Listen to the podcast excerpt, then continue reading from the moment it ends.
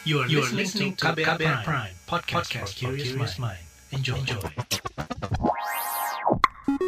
Saatnya Anda dengarkan Ruang Publik KBR yang dipersembahkan oleh Palang Merah Indonesia. Didukung oleh USAID dan IFRC. Selamat pagi saudara, salam sehat. Kembali lagi saya Rizal Wijaya di ruang publik KBR yang dipersembahkan oleh Palang Merah Indonesia, USAID, dan juga IFRC. Dan tema kita hari ini adalah ingat, COVID-19 masih ada. Ini sekaligus sebagai pengingat kepada kita semuanya ya. Baik saudara, jangan sampai kita menganggap remeh penyebaran COVID-19. Karena hingga saat ini transmisi virus masih ada dan angka positivity rate yang juga masih tinggi menjadi bahan refleksi kita semua untuk meningkatkan disiplin protokol kesehatan tanpa terkecuali.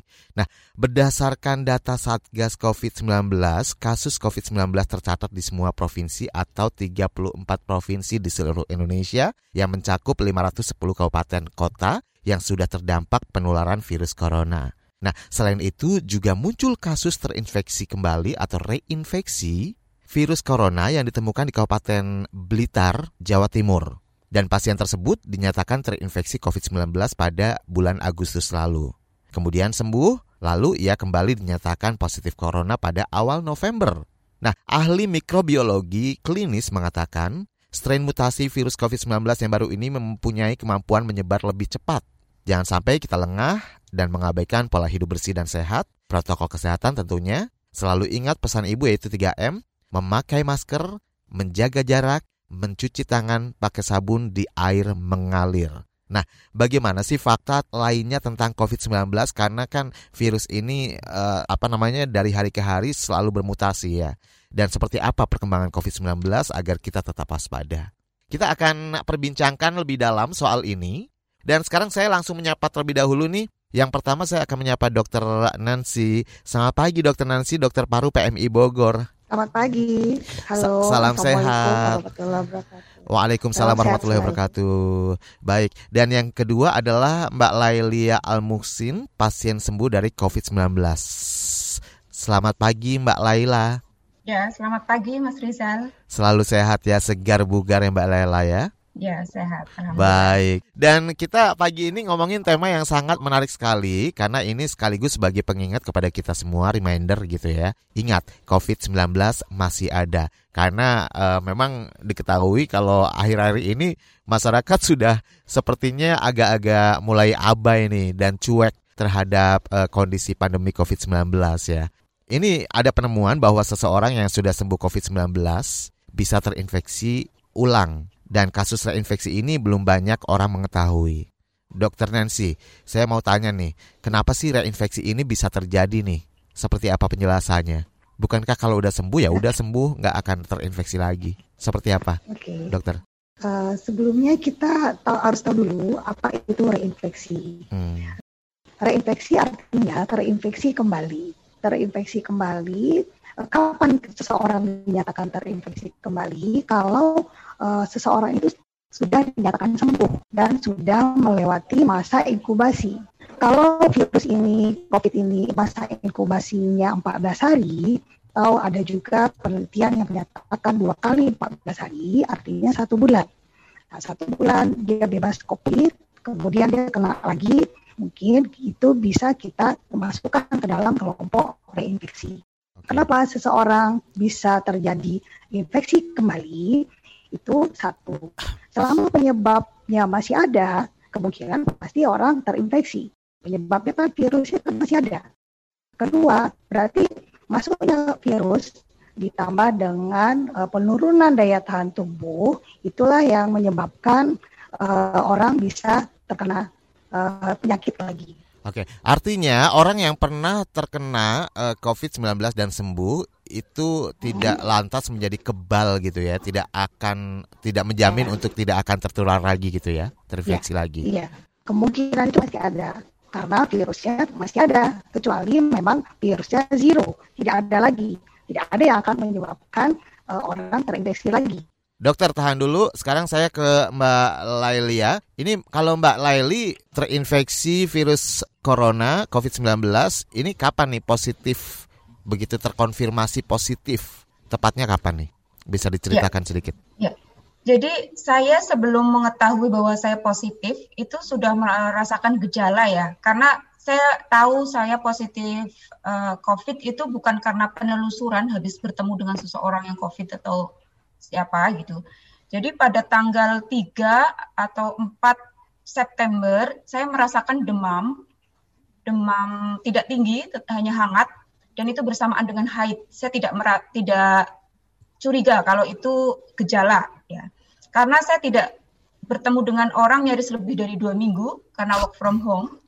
Nah, setelah eh, tanggal 7 itu saya ke kantor justru setelah lama nggak kantor saya ke kantor itu merasakan eh, tidak bisa mencium aroma kopi.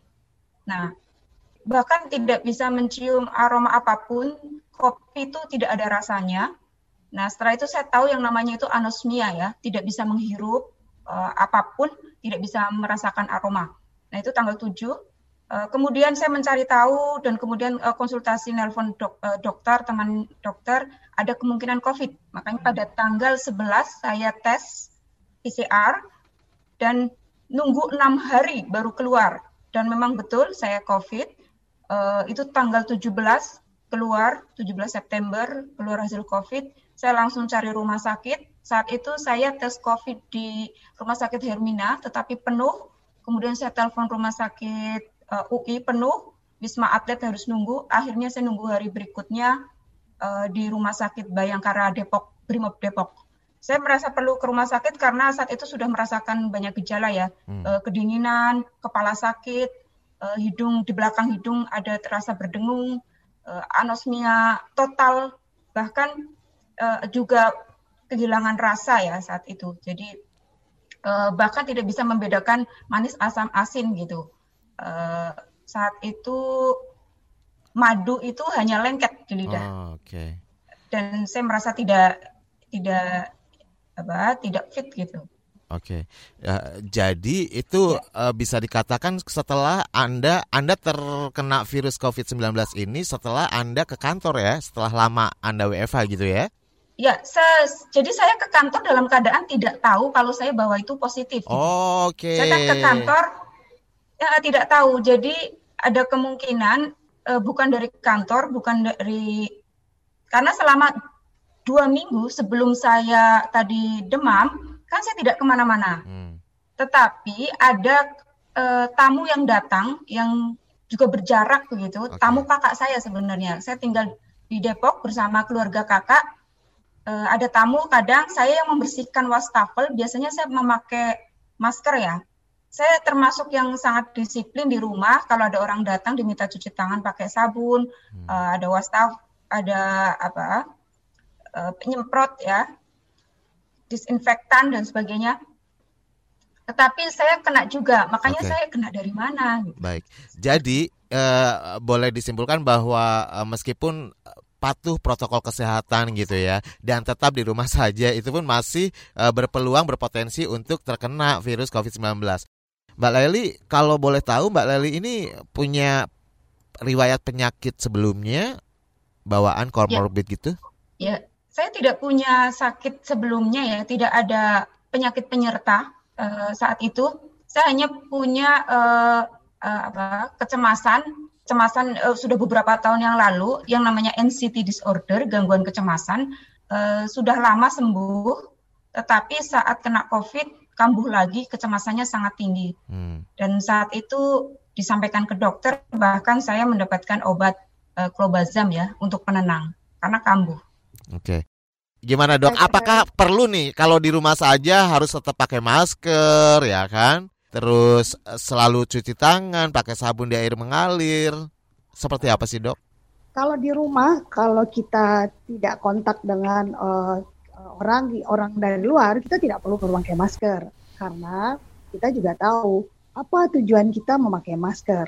Nah, memakai masker tujuannya adalah kita menghindarkan uh, kontak dari kerumunan, kan? Hmm. Bukan begitu pada dasarnya kalau secara keilmuan, secara ilmu kesehatan, orang sakitlah yang harusnya memakai masker karena dia sumber penularan. Betul. Tetapi karena ini pandemi, kita tidak tahu lagi mana orang itu sakit atau tidak, maka diambil kebijakan di seluruh dunia mungkin semua orang memakai masker. Okay. Kalau dia keluar rumah dan bertemu dengan kerumunan banyak orang. Baik. Nah, memakai masker kalau di rumah saya tidak menyarankan kecuali dia ada tamu atau anggota keluarganya sakit itu memang jadi memang kita juga harus rasional juga okay. dalam penggunaan Baik. Begitu juga dengan penggunaan hand sanitizer. Kapan kita menggunakannya? Misal kalau kita telah memegang sesuatu ya, terus uh, masa uh, setelah itu kita uh, makan atau bagaimana atau kita sudah bersentuhan dengan benda-benda yang berpotensi untuk menularkan. Oke. Okay. Di saat itulah kita mencuci tangan. Jadi harus bijak juga dalam menerapkan ketiga protokol 3M ini. Dokter, eh, WHO juga mewanti-wanti masyarakat di seluruh dunia akan adanya ancaman infeksi ulang atau reinfeksi yang tadi sudah dijelaskan ya. Faktor apa saja sih yang sebenarnya menyebabkan seseorang bisa mengalami terinfeksi ini, reinfeksi, dokter? Pertama dari pasti dari pertahanan tubuh seseorang itu. Kalau pertahanan tubuh seseorang uh, kurang ya, daya tahan tubuhnya kurang, apa pun agen yang masuk ke tubuh kita, apakah virus atau bakteri, pasti akan menimbulkan interaksi. Hmm. Jadi seperti uh, uh, apa peperangan lah begitu, hmm. virus masuk, badan tidak stabil, jadi virus mempunyai kesempatan untuk uh, nampung atau bertinggal di tubuh kita. Hmm. Jadi arti kembali lagi saya mengingatkan pertahanan tubuh itu sangat penting. Jadi faktor-faktor apa saja yaitu Eh, itu utama. Selain pertahanan tubuh, kalau memang punya penyakit penyerta seperti penyakit penyakit degeneratif atau penyakit kronik itu memang harus di maintenance. Artinya tetap diobati, tetap di uh, diberikan pengobatan yang uh, apa yang optimal okay. supaya daya tahan tubuhnya tidak menurun. Baik, kita tahan dulu kepada kedua narasumber kita, Mbak Nancy dan juga eh, Dr. Nancy dan juga Mbak Laili ya. Uh, kita akan kembali setelah jeda iklan berikut ini. Masih Anda dengarkan Ruang Publik KBR yang dipersembahkan oleh Palang Merah Indonesia, didukung oleh USAID dan IFRC. Ya, saat ini Anda masih bergabung di ruang publik KBR yang dipersembahkan oleh Palang Merah Indonesia PMI yang didukung oleh USAID dan IFRC dan kita juga masih uh, terhubung melalui aplikasi Zoom ya uh, dengan Dr. Nancy, kemudian Mbak Lailia Almusin. Nah, Dr. Nancy ini adalah seorang dokter paru PMI Bogor. Kemudian Mbak Laili adalah pasien sembuh dari COVID-19. Ya, semoga selalu sehat semuanya ya. Baik, dan uh, tadi juga sudah dibahas mengenai reinfeksi, kemudian faktor penyebabnya juga. Dokter, jika seseorang terkena COVID-19, maka tubuhnya dapat membentuk kekebalan sehingga dapat menangkal virus corona. Dalam kasus terinfeksi, apakah memang virus corona ini ada berbagai macam jenis, kemudian sekarang bermutasi menjadi lebih ganas lagi, atau seperti apa sebenarnya, si dok? Oke, kalau data menyatakan virus corona ini ada beberapa jenis, memang sudah di uh, dirilis sebelumnya bahwa memang virus di uh, Wuhan dengan di Amerika dan Eropa mempunyai tren yang berbeda. Hmm. Tapi selanjutnya kita belum mendapatkan uh, rilis terbaru dari WHO. Nah, apakah dengan benar bermutasi menjadi lebih ganas? Saya tidak bisa menjawab karena itu perlu penelitian, penelitian dan hasil penelitiannya dan perlu observasi dari uh, virus yang satu ke virus yang lain. Tapi kemungkinan itu pasti ada. Mutasi secara alami, mutasi itu pasti ada ya seperti manusia manusia pun ada sel-selnya bermutasi begitu juga ada makhluk lain contoh karena saya dokter paru saya ambil contoh dari penyakit tuberkulosis tuberkulosis itu mutasi primer atau mutasi alami, alami itu pasti ada walaupun berapa persen Okay. Tapi dia akan menjadi mutasi sekunder, artinya mutasi akibat perlakuan manusia. Itu yang banyak sekarang. Perlakuan Juga, manusia maksudnya seperti apa nih dok? Bisa dijelaskan lebih Contoh, detail lagi? Pada tuberkulosis mungkin satu pengobatan yang tidak benar. Baik, Mbak Laili, ini kan angka ya. meninggal dunia karena COVID-19 ya. ini kan uh, bukan lagi cukup tinggi ya, tapi ya. sangat tinggi. Nah, sebagai pasien yang dirawat di rumah sakit karena COVID-19, apakah Anda pernah nih kepikiran hal yang terburuk misalnya? Ya, tentu saja ya. Saat itu, saat pertama kali saya tahu saya positif, saya sudah menyiapkan mental sebenarnya. Saya juga konsultasi ke dokter kan sambil menunggu uh, hasil PCR itu ya. Uh, saya kira saya siap, ternyata tidak. Uh, ternyata saya cemas tinggi karena barangkali ya setiap hari di media sosial ada temannya teman, teman yang meninggal ataupun kita lihat di berita saat itu ada Bupati Berau yang uh, saat masuk rumah sakit masih video membuat video beberapa hari kemudian meninggal gitu. Pasti saat itu saya juga kepikiran jangan-jangan uh, saya juga uh, entah bisa survive atau tidak gitu karena yang saya rasakan kan gejalanya naik turun ya hmm. kadang memburuk uh, setelah membaik biasanya kalau sakit ke, apa sudah sakit kepala menggigil uh, paginya suaranya hilang serak nah berikutnya saat kena matahari itu merasa lebih baik tetapi hmm. kemudian ketika sore matahari mulai tenggelam itu memburuk lagi bahkan saat itu darah saya agak mengental Terus punya laptop. Hemoglobin darah turun yang biasanya 11 menjadi 9. Hmm. Itu pun udah sangat rendah gitu.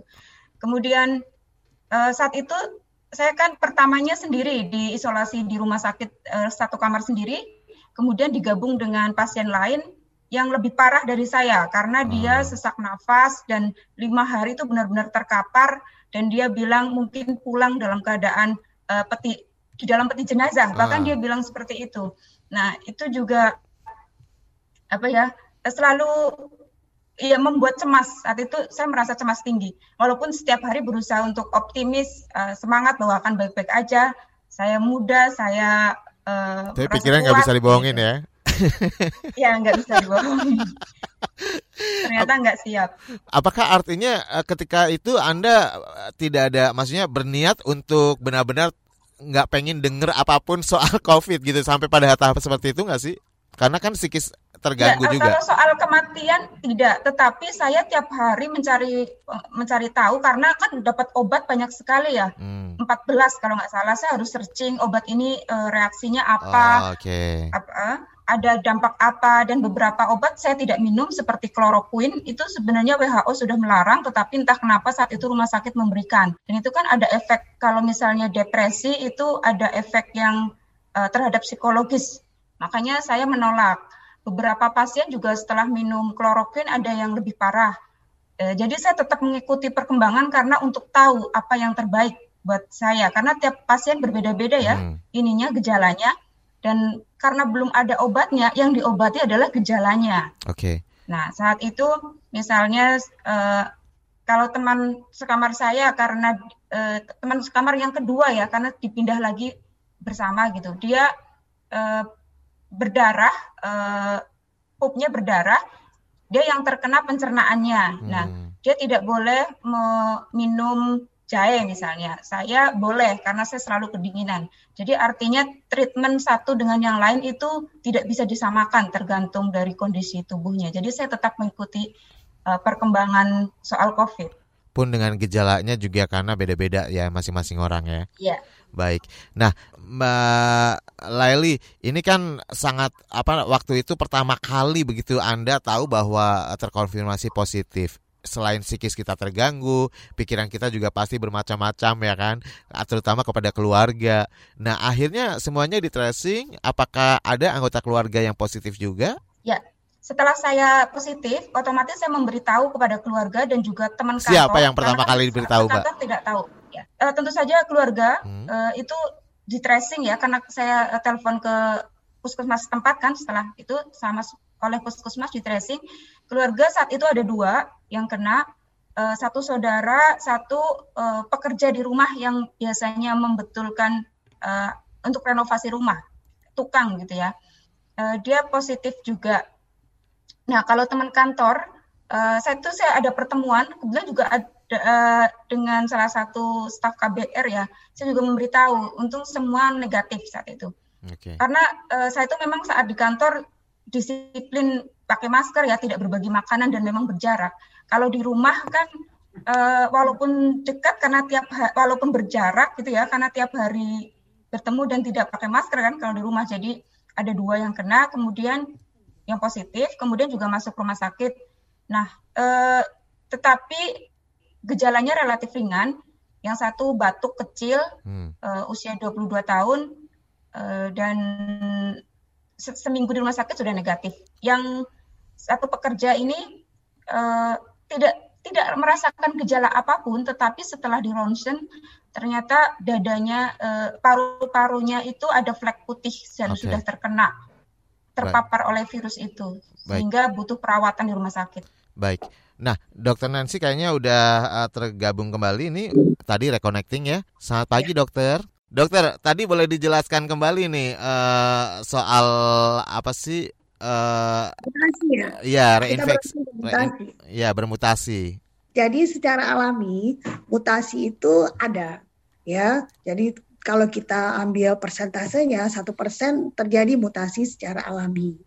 Nah, lebih selebihnya itu mutasi akibat uh, uh, sekunder. Hmm. Mutasi akibat sekunder ini karena perlakuan perlakuannya seperti apa? Misal, contoh, uh, saya ambil contoh karena untuk COVID ini belum ada data atau evidence base-nya, saya tidak mau berspekulasi, tapi saya ambil contoh penyakit tuberkulosis. Tuberkulosis memang uh, terjadi sering terjadi mutasi sekunder mungkin pernah dengar tuberkulosis yang resisten dengan obat. Hmm. Nah itu terjadi kenapa? Karena satu uh, pemakaian atau minum obatnya tidak teratur. Hari ini minum, tiga hari lagi baru minum, bolong-bolong. Tidak gitu ya. kontinu ya? Tidak kontinu. Terus karena sudah merasa sembuh, tiga bulan berhenti nanti kira-kira empat bulan kambuh lagi. Nah itu kebiasaan dan pola seperti itu yang memudahkan uh, virus atau bakteri bermutasi. Okay. jadi berubah tabiat ya. Ya tidak tidak apa mungkin saja virus corona juga seperti itu. Hmm. nah, jadi tapi perlu memang uh, bukti ilmiah untuk uh, menyatakan bahwa memang telah terjadi mutasi. Mungkin pakar-pakar di bidang itulah nanti yang akan uh, menyampaikan kepada kita Baik, jadi untuk kepastiannya sendiri belum ya dokter ya, belum ada informasi yang masuk gitu ya? Iya. Baik, dokter, karena kan ada kekhawatiran juga nih dari masyarakat, uh, ini bahkan ada yang sudah WhatsApp bilang uh, apa kalau misalnya bermutasi terus nanti vaksinnya jangan-jangan sudah tidak cocok nih begitu uh, proses vaksinasi karena terlalu lama gitu. Nah ini boleh dibahas nanti ya setelah jeda ya dokter ya. Dan Mbak Leli juga jangan ke mana-mana, tetap di sini di ruang publik KBR bersama saya Rizal Wijaya. Masih Anda dengarkan Ruang Publik KBR yang dipersembahkan oleh Palang Merah Indonesia, didukung oleh USAID dan IFRC. Hingga saat ini Anda masih bergabung di ruang publik KBR bersama saya Rizal Wijaya dan juga masih terhubung dengan dua narasumber sekaligus ya, yaitu Dr. Nancy, Dokter Paru PMI Bogor, kemudian Mbak Lailia Al Muhsin, seorang pasien sembuh dari COVID-19. Baik, dan uh, sebelum jeda tadi juga saya sempat bertanya, membacakan juga WhatsApp gitu ya, ada pertanyaan dari Ali yang ada di Bogor kalau memang bermutasi vaksinnya nanti bisa saja nggak cocok lagi. Katanya prosesnya terlalu panjang. Satu, oke terima kasih Pak Mas Ali ya yang di Bogor. Pertama kita uh, kembali dulu mutasi itu benar ada atau tidak ya. Nah, itu memang perlu penjelasan lebih lanjut. Nah, kedua, kalau memang mutasi itu ada, tetapi kalau dasarnya dia virus COVID, berarti kan vaksin ini kan Berarti yang dikejarkan adalah virus ya, virus COVID itu. Walaupun dia bermutasi, ini pendapat saya, eh, seberapa pun dia bermutasi, tetapi pola dasarnya, target dia sudah kita capai, itu pasti akan memberikan uh, uh, apa efek uh, eliminasi atau uh, pembunuhan kuman killing uh, virus itu uh, walaupun memang kita harapkan 100% atau 90% sebelumnya berkurang. Jadi beberapa persen itu mungkin. Tapi kembali lagi saya tidak mau berspekulasi, kita akan uh, mendengarkan rilis nanti apakah benar mutasi itu ada. Hmm, Oke, okay. baik. Dan uh, berikutnya ada penelpon kembali terhubung dengan Mbak Aya aja Mbak Aya ya, jangan Bu Aya. Kesannya jadi gimana gitu. Mbak Aya di Depok. Silakan Mbak Aya. Ada ya, yang mau ditanyakan? Mau Uh, kan apa infeksi ini gejalanya sama kayak infeksi COVID pada umumnya. Nah, kira-kira reinfeksi ini apakah lebih berbahaya atau enggak dari COVID-19 ini? Terima kasih. Baik, terima kasih Mbak Aya. Gimana nih dokter penjelasannya? Lebih bahayakah dengan infeksi pertama? Oke. Jadi karena COVID ini termasuk bagian dari penyakit flu, jadi kita sehari-hari taruhlah itu bukan COVID, kita kena flu, beberapa kemudian ke kita kemungkinan kan terkena kan pasti ada. Hmm. Nah, sama juga dengan COVID. Tapi seberapa berbahayanya dia, kalau kita di luar konteks mutasi ya, saya tidak akan menyatakan konteks uh, mutasi yang dia mengganas, tidak. Tetapi seberapa bahaya orang yang sudah terkena, terkena uh, sudah sembuh, terkena lagi, itu tergantung kembali kepada pertahanan tubuh seseorang dan komorbid, komorbid hmm. dia waktu itu.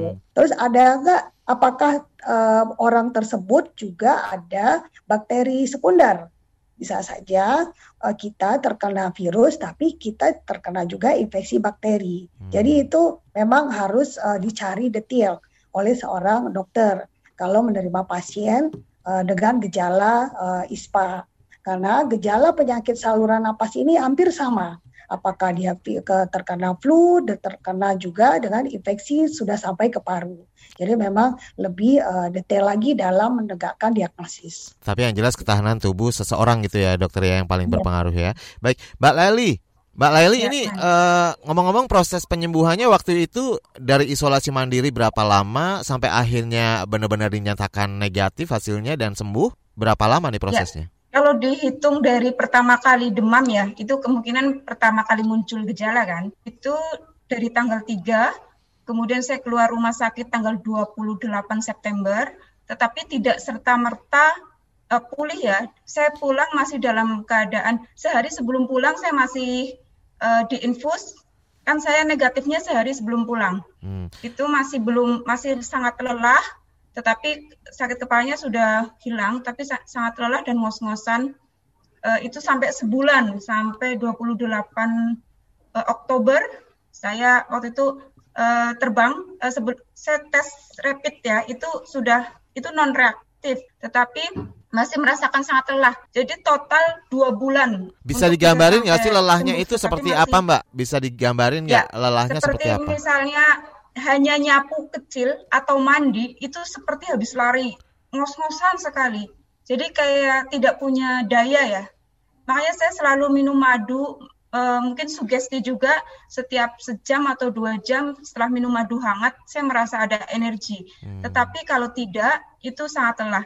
Saya juga komunikasi dengan banyak pasien lain karena sejak saya terbuka di media sosial soal uh, sakit ini kan banyak sekali yang curhat yang menghubungi yang uh, tidak terbuka karena tidak bisa terbuka ya selama ini karena ada stigma dan lain-lain. Okay. Itu mereka semua nyaris mengalami kelelahan setelah negatif bisa sampai sebulan lebih. Baik. Ini kan ada yang bilang juga sebagian orang yang uh, terkonfirmasi positif mengatakan bahwa rasanya itu kayak orang kena tipes gitu ya, yang pegel-pegel badannya, terus lunglai lemah, terus panas dinginnya juga nggak stabil, up and down. Ini benar nggak sih dokter? Oke, okay. uh, eh, gejala penyakit virus atau itu hampir sama, hmm. ya hampir sama. Berarti ada uh, badan pegel, demam, demam ya, demam itu utama karena masuknya organisme pasti ada interaksi dari tubuh, peningkatan metabolisme gitu. Jadi ada demam. Demam ini bervariasi ya, okay. ada yang demamnya tinggi, ada juga yang meriang-meriang saja ya, atau sudah nggak demam karena dem, uh, apa riwayat demam itu bisa uh, gejala uh, infeksi yang lain itu adalah sakit kepala, pegel semua badan, pusing gitu ya. Ditambah lagi dengan kalau dia uh, saluran napas berarti ada batuk, ada pilek ya, Baik. ada jari tenggorokan. Jadi memang semua gejala itu ada. Hmm. Dan bahkan diare pun juga termasuk dalam gejala uh, COVID Dokter, terus ada juga yang mengatakan gejala COVID-19 yang baru yaitu delirium. Nah, ini nih, bisa dijelaskan apa itu delirium dan apa saja gejalanya. Tiba-tiba orang yang uh, sering melamun, terus bisa dikatakan bahwa dia memang jangan-jangan gejala uh, corona nih, COVID. Ya, ya, orang bengong dibilang COVID ya. Betul. ya kita harus tahu dulu delirium itu apa. Delirium adalah penurunan kesadaran secara akut. Akut itu artinya mendadak tiba-tiba ya. Uh, itu penyebabnya banyak sebenarnya. Kita kurang cairan pun bisa delirium, kita emosi pun bisa delirium, ya, infeksi apalagi bisa delirium. Uh, COVID ini adalah infeksi, bisa delirium. Panas tinggi, orang mengigau itu delirium, termasuk delirium.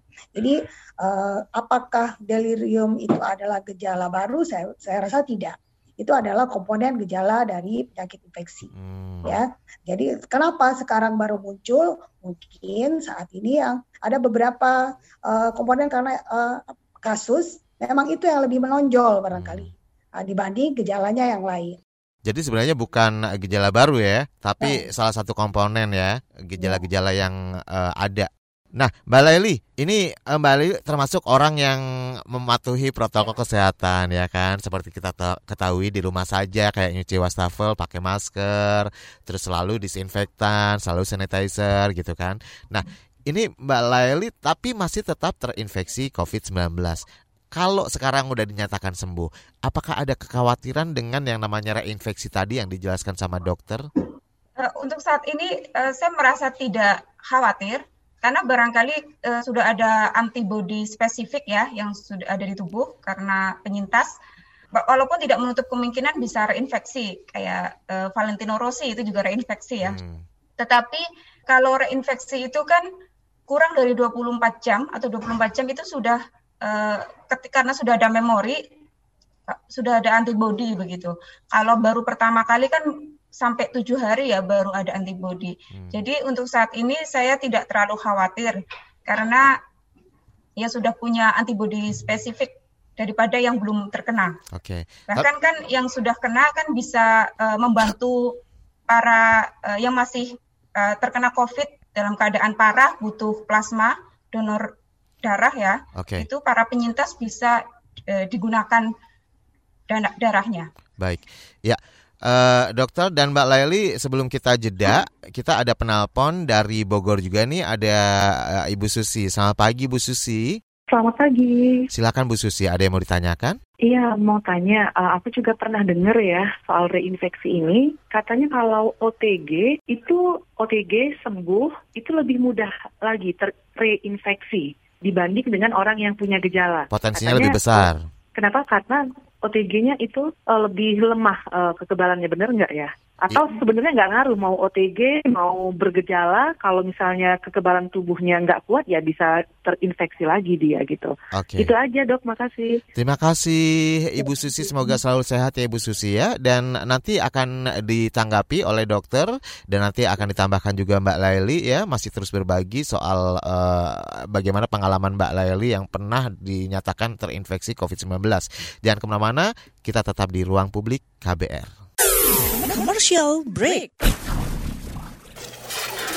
Ita Biliana, psikolog dari Lembaga Psikologi Terapan UI, memberi pesan kepada teman-teman Broken Home untuk meraih masa depan yang terbaik terlepas bagaimana kondisi rumahmu, bukan kondisi orang tuamu, itu ya kamu adalah individu sendiri yang punya hak dan punya kemampuan untuk menentukan nanti ke depannya mau gimana gitu. Jadi apa yang terjadi di belakang kamu tuh it doesn't define who you are atau yes. who will you be gitu aja, who you will be. Simak obrolan selengkapnya dalam podcast Disco Diskusi Psikologi dalam episode Masa Depan Anak Broken Home di kbrprime.id dan platform mendengar podcast lainnya. Masih Anda dengarkan Ruang Publik KBR yang dipersembahkan oleh Palang Merah Indonesia, didukung oleh USAID dan IFRC. Terima kasih Anda masih terus bergabung di Ruang Publik KBR yang dipersembahkan oleh Palang Merah Indonesia yang didukung oleh USAID dan juga IFRC. Dan pagi hari ini kita masih ngobrolin soal ingat COVID-19 masih ada sekaligus sebagai reminder ya sebagai pengingat kepada kita semuanya supaya tetap disiplin protokol kesehatan ingat 3M yaitu memakai masker, kemudian menjaga jarak dan mencuci tangan dengan sabun di air mengalir. Dan bersama Dr. Nancy, Dokter Paru PMI Bogor, kemudian Mbak Lailia Almusin, pasien sembuh dari COVID-19. Nah, tadi Bu Susi yang sudah menelpon menanyakan soal apakah OTG lebih berpotensi dibanding dengan yang lain. Silakan untuk reinfeksi ya, dokter. Terima kasih. Apakah OTG uh, lebih berpotensi mengalami reinfeksi dibanding da dari pasien yang bergejala hmm. gitu. Kembali bukti ilmiah menyatakan tidak ada. Tetapi pengalaman kita, pengalaman karena COVID ini juga uh, baru, hal yang baru. Uh, jadi pengalaman kita, saya sebagai dokter menemukan bahwa di OTG ataupun tanpa gejala itu tidak uh, apa kemungkinan sama saja, ya mau dia OTG, mau dia bergejala, itu potensinya sama untuk terjadi reinfeksi. Nah, contoh, ada pasien kita uh, dengan gejala bisa OTG, uh, bisa, bisa reinfeksi. OTG sampai saat ini belum, kami belum menemukan ada OTG yang reinfeksi. reinfeksi. Tetapi yang pasien yang sudah sembuh reinfeksi ada. Tapi lagi-lagi tadi Bu Susi juga menanyakan apakah karena kekebalan tubuh mempengaruhi orang bisa reinfeksi? Iya, itu pasti. Kekebalan tubuh dan uh, pajanan ya, dia masih terpapar nggak dengan sumber infeksi. Misal pasien itu sudah dinyatakan sembuh, tapi hmm. dia uh, kontak lagi dengan penderita, daya tahan tubuhnya tidak bagus, okay. kemungkinan infeksi lagi itu Baik. bisa terjadi. Ya, kalau uh, Mbak Laili, ini kan otomatis begitu Anda dinyatakan sembuh, uh, ada nggak sih perubahan perilaku dalam keseharian mungkin makin jadi makin was-was, jadi makin jaga jarak nih begitu ketemu orang sama sekali udah deh jangan deket-deket deh. Gue nggak bisa. Gimana nih Mbak? Ya, ya karena saya mengalami eh, isolasi di rumah sakit ya 11 hari. Dan ini sangat sangat berpengaruh saat itu. Karena kan tidak bisa bertemu dengan orang pada umumnya gitu. Karena ketemu dokter pun dari pintu ditanya dari pintu. Paling perawat yang semua memakai pakaian uh, eh, APD lengkap ya. Uh, saat itu apalagi juga teman sekamar yang di rumah sakit sesama pasien juga kan 24 jam memakai masker. Dan itu uh, kalau perawat dan sebagainya itu double tiga ya bahkan tentu saja setelah mengalami uh, setelah sembuh ya, saya tetap disiplin mengikuti protokol kesehatan uh, dan tetap cuci tangan, pakai sabun, pakai masker secara disiplin, jaga jarak dan seterusnya. Karena kalau mau diulangi lagi nggak mau gitu. Misalnya reinfeksi gitu iya, nggak iya, mau nggak mau lagi. Cuma kekhawatirannya itu tidak setinggi saat pas mengalami. Saat ini seperti sudah uh, saya sudah mer karena merasa sudah tenang gitu, lebih tenang. Okay. Ya, Uh, kalau Mbak Laili uh, apa sih yang yang akhirnya bahwa Mbak Laili akhirnya kayak ini gue sembuh nih akhirnya karena uh, benar-benar konsumsi obat apa karena memang kebiasaan Mbak Laili mungkin yang terakhir-terakhir misalnya kayak berjemur tadi dikatakan ketika berjemur kan imunnya jadi naik nih seperti apa sih hmm. bisa dijelaskan? Ya. Saya rasa semangat juga dari teman-teman maupun keluarga ya, optimis bahwa kamu bisa, kamu kuat, kamu pasti akan sembuh gitu. Itu juga penting karena berpengaruh terhadap uh, mood dan sebagainya. Karena ketika cemas tinggi uh, itu bisa menurunkan uh, antibodi ya. Oke. Okay. Ya pada akhirnya uh, juga makanan uh, selalu makan lebih teratur dan minum obat yang diberikan uh, rumah sakit. Kemudian juga uh, berjemur dan dan sebagainya. Sampai sekarang masih ya, melakukan, Mbak Mbak Laili? Kalau berjemur sudah nggak tiap hari ya, hmm. tidak seperti dulu. Cuma uh, makanan tetap tetap teratur, terus uh, jaga jarak, okay. uh, pakai masker, cuci tangan itu masih berlaku. Bahkan selama pandemi ini ya mungkin saya agak berlebihan bersih bersihnya sejak pandemi uh, Maret itu ya sampai sekarang. Oke okay, baik. Nah ini berbicara soal uh, datangnya vaksin nih dokter. Pasti yeah. semua orang kan kayak mendapatkan angin segar gitu ya begitu uh, tahu kalau vaksin sudah sampai di Indonesia meskipun prosesnya juga masih lama lagi nih. Nggak tahu mau kapan nih vaksinasi dimulai ya kan mulai di masyarakat. Kalau menurut dokter nih, tingkat keamanan vaksin itu sendiri seperti apa sih dok? Tingkat keamanan, saya belum bicara tingkat keamanan dulu ya. Kita hmm. harus tahu dulu vaksinasi itu apa. Vaksinasi adalah salah satu metode untuk uh, imunisasi. Jadi imunisasi adalah upaya kita untuk memberikan kekebalan pada tubuh kita. Okay. Nah, diberikan dari luar itu disebut dengan vaksinasi. Jadi yang dimasukkan ke dalam tubuh kita adalah bisa protein protein dari virus itu yang sudah dilemahkan. hmm. itu yang dimasukkan ke dalam tubuh kita. Uh, dengan harapan tubuh kita mengenal ini loh ada uh, protein atau bagian komponen elemen dari virus. Jadi diberi uh, tubuh kita memberikan perlawanan. Jadi kalau memang nanti uh, timbul antibodi, kalau memang nanti uh, masuk virus yang mempunyai uh, komponen yang sama, ya virus corona, tubuh kita sudah tahu apa yang harus dilakukan. Hmm. Jadi uh, itulah uh, kenapa vaksinasi ini penting, penting dalam upaya pencegahan.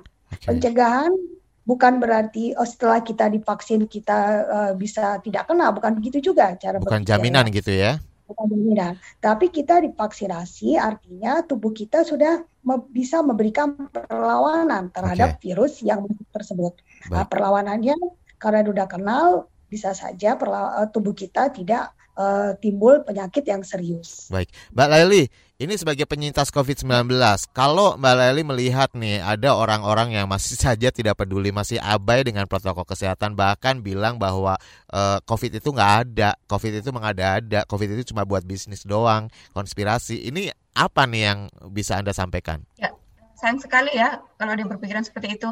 Uh, kebetulan teman saya sesama pasien saat itu di Rumah Sakit Bayangkara itu juga salah satu yang dia bercerita tidak percaya uh, adanya COVID uh, karena mendengar bahwa itu konspirasi, terus dia tidak pakai masker, ngumpul-ngumpul karena merasa karena belum pernah melihat langsung pasien. Tapi hmm. ternyata ketika dia uh, mengalami sendiri dan kebetulan parah karena sampai sesak nafas, uh, dia menjadi sadar dan mengingatkan kepada teman-temannya bahkan keluarganya ya agar uh, untuk mengikuti protokol kesehatan dan uh, COVID itu nyata. Oke. Okay.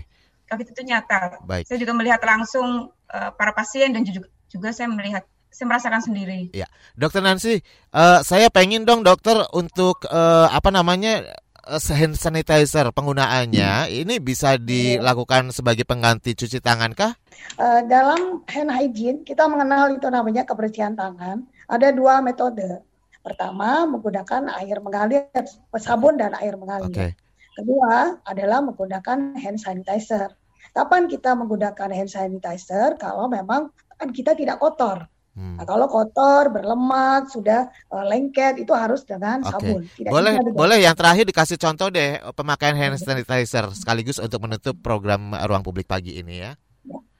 Uh, saya contohkan ya. Okay. Pertama kita ambil hand sanitizer sekali saja, kita ratakan. Nggak perlu lima kali ya dok?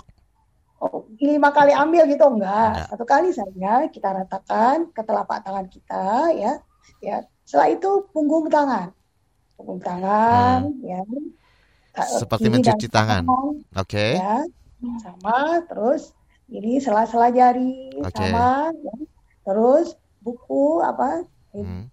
tangan ya buku tangan Baik. ruas tangan setelah itu ya, ya. ibu jari ya jangan okay. lupa hampir sama sama ya. saja ya Terima kasih dokter dan juga Mbak Laili atas waktunya berbagi di sini sangat inspiratif, sangat bermanfaat sekali tentunya dan selalu mengingatkan kepada seluruh masyarakat Indonesia pendengar KBR saat ini 3M ya, yaitu memakai masker, menjaga jarak dan mencuci tangan dengan sabun di air mengalir. Saya Rizal Wijaya mengucapkan terima kasih juga untuk Anda yang sudah mendengarkan. Terima kasih, salam. Baru saja Anda dengarkan Ruang Publik KBR yang dipersembahkan oleh Palang Merah Indonesia didukung oleh USAID dan IFRC. KBR Prime, cara asik mendengar berita. KBR Prime, podcast for curious mind.